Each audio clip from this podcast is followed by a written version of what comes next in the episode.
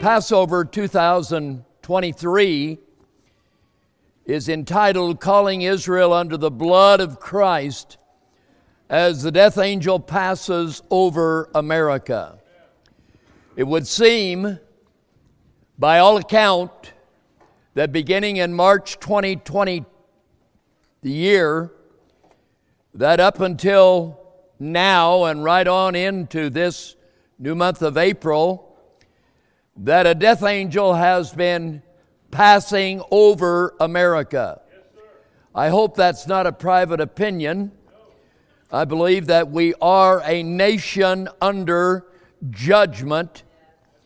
And as bad as I want to admit it, sometimes, and the Bible is very con- confirming of this, God takes the sword of the wicked to bring his covenant people back where he wants them. Amen. In Exodus 12, I'd like to visit for just a few moments on the idea that as a covenant body of believers, we are bought with a price. And the price paid for our sin debt was the greatest price ever paid for any event in all of human history. It required uncreated God to take on the seed of Abraham, to become a kinsman redeemer, to save the people that he purposed to save from before the foundation of the world. In Exodus chapter number 12, we read in verse 4 where every household was to take a lamb or join with his neighbor in taking a lamb. In verse number 5, we learn that the lamb was to be without blemish, a male of the first year. In verse number 6, we are told that the lamb was to be brought forth on the 14th day of the same month, the first month of the biblical year, and the whole assembly would join together in the sacrifice of the Lamb. Then they were to take, in verse 7, the blood and strike it on the two post, side posts and on the upper door post where they were to eat the Passover. This is the first prefiguring of what we now call the cross. Wonderful symbolism stirring us right here in this chapter of Exodus. And every Israelite on the night of the Passover, of course, was encouraged in verse 11 to eat the Passover in haste. It's called the Lord's Passover because it is His feast. We are the invited guests. And may He look down from heaven tonight and be pleased with our presence, I pray. In verse 12, the Israelites were told that the last plague would be the smiting of all the firstborn, both of man and beast in the land of Egypt, and against all the gods of Egypt, he would execute judgment. I am Jehovah. I believe that we are watching the execution of some of the gods that are worshiped in America today that would require a lesson all of its own. In verse 13, the promise, the promise is made, when I see the blood, I will pass over you. Now, it is my humble opinion that the blood of Christ preserved a lot of people during the pandemic, the pandemic that was planned for us. And those who resisted the injection resisted because they had the fortitude, intelligence, and wisdom imparted by God to know not to take an experimental injection of poison into God's property, your body. Reading on, on the 14th verse, this day, the 14th of Abib, shall be unto you for memorial. Ye shall keep it a, fe- a feast to the Lord throughout your generations. Ye shall keep it a feast by an ordinance forever. You'll notice that is repeated in verse 17, and it is repeated in verse 24, just in case we didn't get it the first, second time, it's repeated. So, this is a very significant moment in time for all of us, beloved, and we are so humbled to share these moments with this entire congregation here and assembled uh, this evening. We want each of you to know how dear you are and how grateful we are for your company and your presence. Like for the congregation to ask the question now, on that night of the Passover, on the exodus out of Egypt, every household had to have the blood in order for the death angel to pass over. And we may not realize the significance of what we're doing here tonight nearly as much as we ought to unless we remember that the blood of the Lamb will be your greatest and most significant protection in days to come. So we need to keep under the blood of the Lamb by all means. And this is when we make a formal effort to do so on Passover, 14th of the month of Abib, first month of the calendar year. And today, on this day, the 14th day, is the day that we ought to be applying the blood. This is the day that put the door, the blood of the lamb on the doorpost of your heart, your mind, your body, your being. So, with that in mind, beloved, ask yourselves the question what is the price that was paid for our salvation? Think of it this way how much did it cost you and I to have the gift of salvation? For by grace ye are saved through faith, that not of yourselves, it is a gift from God. But that gift did not come without a cost for the God who gave it to us. It came as a gift to us through the meritorious goodness of God, but it did not come without a cost to the Lamb of God who hung at Calvary. If you'll open your Bible to the Gospel according to Matthew, chapter number 13, for a moment, I'd like for the congregation to remember that in the fifth of the mystery parables of Matthew 13, our Lord Jesus Christ made one statement about something very significant that has to do with how much he would pay, the price that he would pay for his people. In Matthew 13 44, in the words of Jesus, again the kingdom of heaven is likened to a treasure hid in a field. Treasure hid in a field, the which when he when a man hath found, he hideth, and for the joy thereof goeth and selleth all that he hath, and buyeth that field. The price, of course, is the concern we have now. The price that will be paid for the field where the treasure is hidden. Now, typically, very typically in the ordinary commentaries of the Western world, this parable runs into trouble real quickly because they ordinarily, typically, would have the buyer of the field to be a sinner seeking Christ. But that interpretation has no validity when you apply it to the reality of the Bible and of life. Think about that. We know that the field in verse 38 of the Bible you're reading from, Matthew 13 38, defines the field as being the world. So the field is the world where the treasure is hid. Are we all squared away on that? Okay, we're in agreement. Now, typically, we know that a sinner does not buy, but forsakes the world to win Christ. Nowhere in the Bible does a sinner buy the world out of which God is calling him.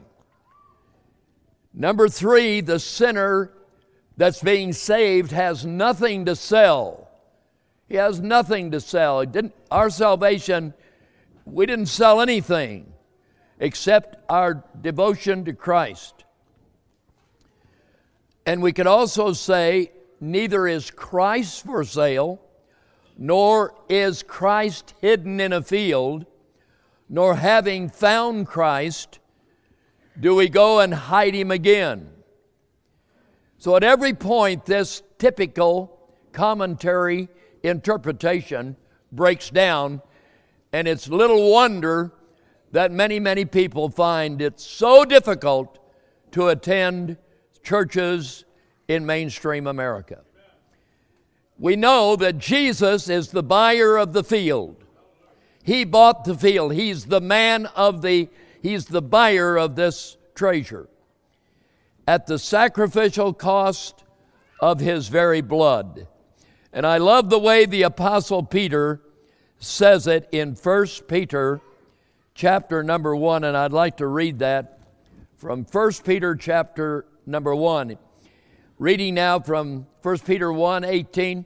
For as much as you know that ye were not redeemed with corruptible things, as silver and gold from your vain conversation, received by tradition from your fathers, but with the precious blood of Christ as of a lamb without blemish and without spot.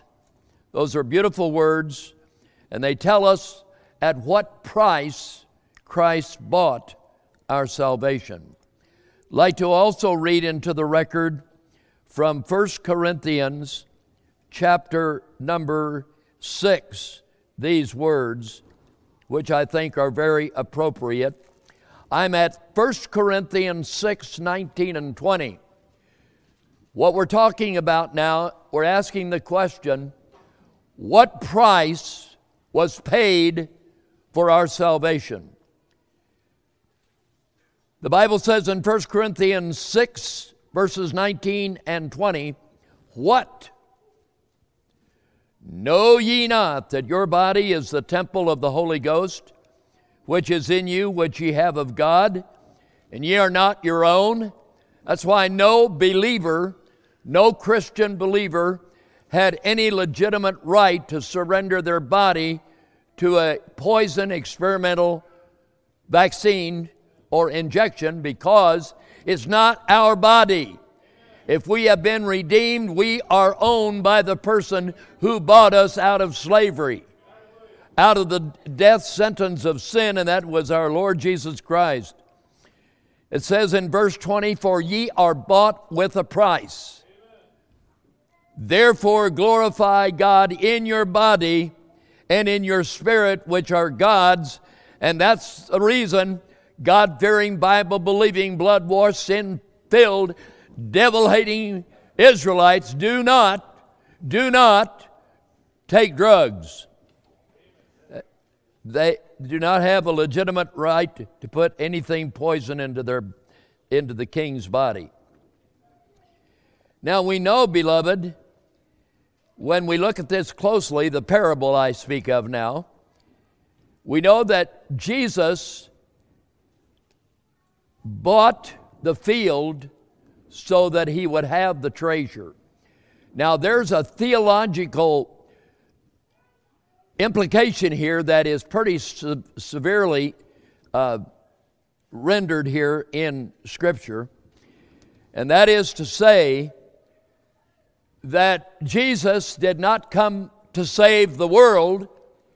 If he came to save all the people of the world, he's miserably failed in every generation. But I don't think he came to save the world. He bought the field where the treasure was, has nothing to do with the people of what we call the world, so to speak. It has to do with the created world in which the kingdom will one day be set up. It has to do with the people found in the treasure. The field was bought to find the treasure. He didn't buy the field for the field without the treasure in mind, and that's why he bought the field. Now, that's a very important point that we need to make. So, the treasure that was hidden in that field, the Bible tells us it's not speculation, it's not human opinion about the identification of the treasure. The treasure is Israel. Psalm 135, verse 4 For the Lord God hath chosen Jacob unto himself, and Israel for his peculiar treasure. Exodus 19, 5. If ye will obey my covenant indeed, then ye shall be unto me a kingdom of priests. Ye shall be unto me a peculiar treasure above all the people that are upon the earth. I'm glad that I didn't write the Bible and you didn't either. And the world hates the Word of God today because it doesn't fit with their insane ideas. Christ saved and bought the treasure hidden in the field, and he came to find that treasure. The Bible tells us in Deuteronomy 7, verse 6, speaking to Israel, God said, For thou art a holy people unto the Lord thy God. The Lord thy God hath chosen thee chosen thee to be a special people unto himself above all the people that are upon the face of the earth. Now, that is a very significant statement, people. And I know that the hate white generation of our time in history would literally despise the idea of that verse. That's the reason the Bible is becoming classified as hate language. God made a choice. He made it before the foundation of the world. God made the choice. You and I did not make the choice. We didn't make that uh, choice at all. It's not ours. Amos, the prophet, says, speaking of Israel, You only have I known of all the people on the earth, and therefore I'm going to judge you accordingly. So the Bible then is very clear on this. And we know that in Deuteronomy 14, the Bible clearly says, For thou art a holy people unto the Lord thy God.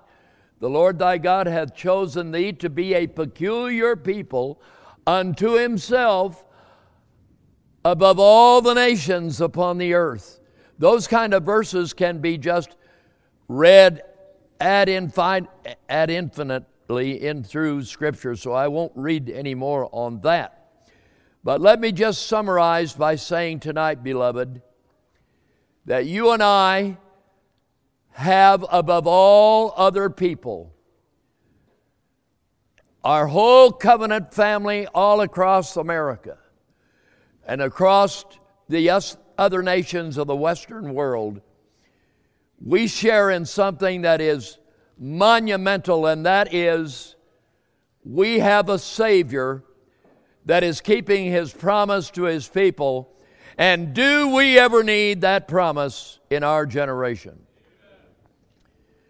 So, in summary, here, let me ask for this congregation to have just a quiet moment of reflection on the price paid for our salvation. The wonderful Savior who redeemed us from our sin. I don't know a better way to emphasize this than to remind us that sin entered into the world through a snake bite. The serpent injected poisonous venom into a woman named Eve. If I have read the book of Genesis, chapter 3, correctly, I believe the party that entered into the garden is called a serpent. And I believe that he brought a woman down, and shortly thereafter, Eve introduced that venom to her husband.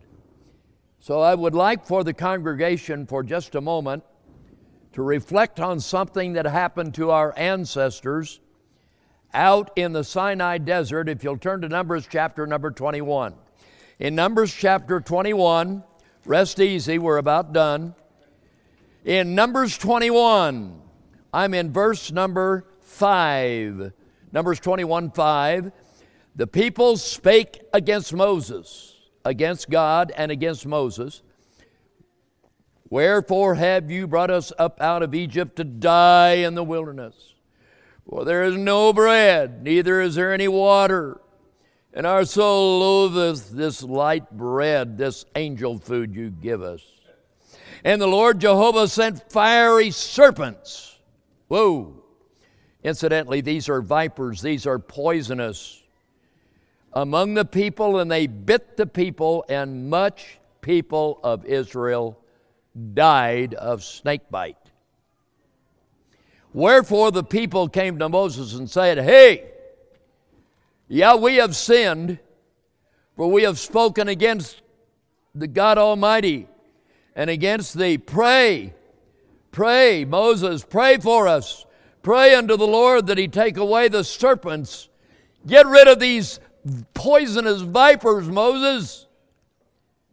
And Moses prayed for the people.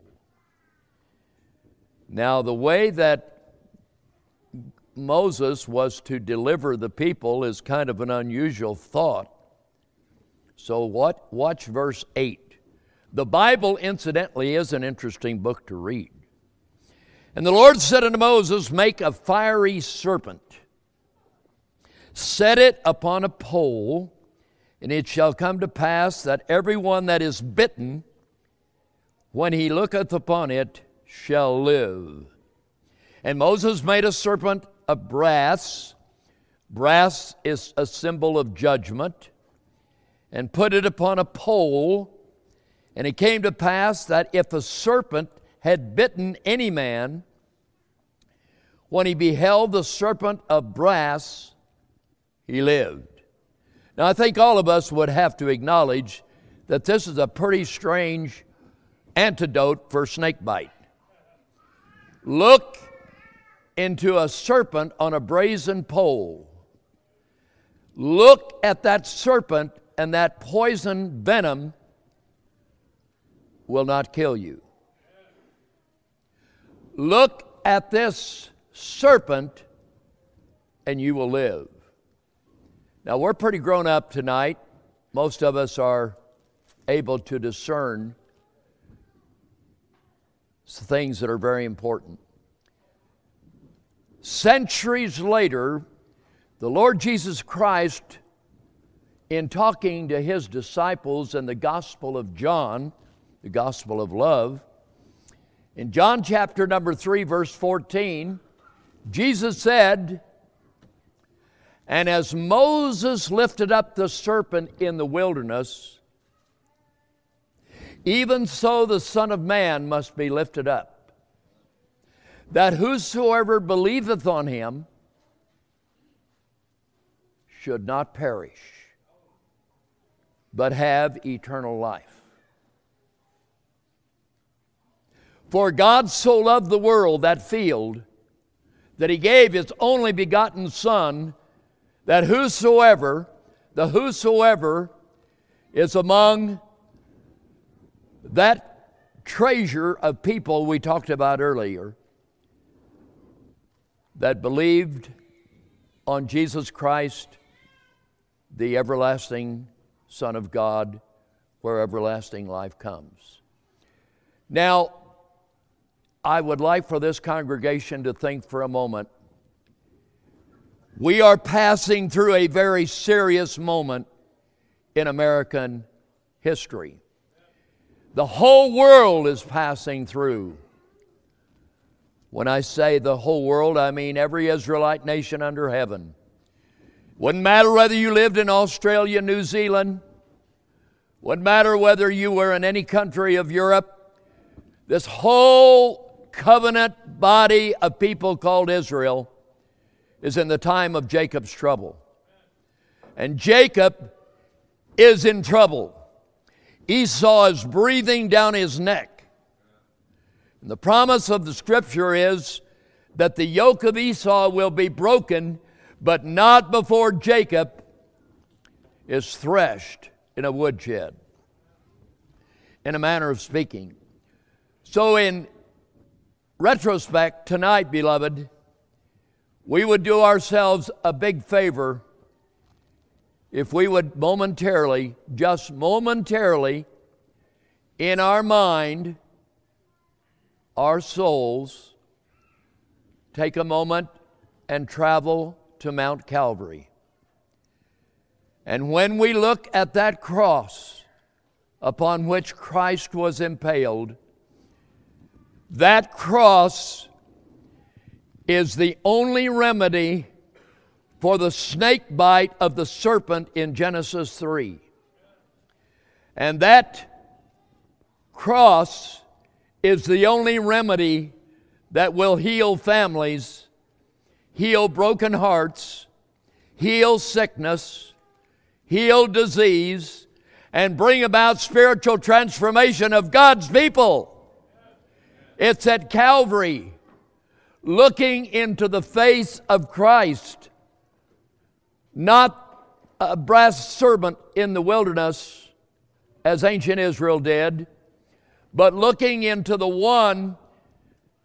And as Moses lifted up the serpent in the wilderness, even so the Son of Man must be lifted up. And God tells us all look into the face of the one who died to save you. Look into the face. Look, look hard because you will find the remedy for every care and every sin and every obstruction that stands between you and your God. If we want to make things right with God, and I pray that we would want to make things right with God as we come to the prayer rail for communion.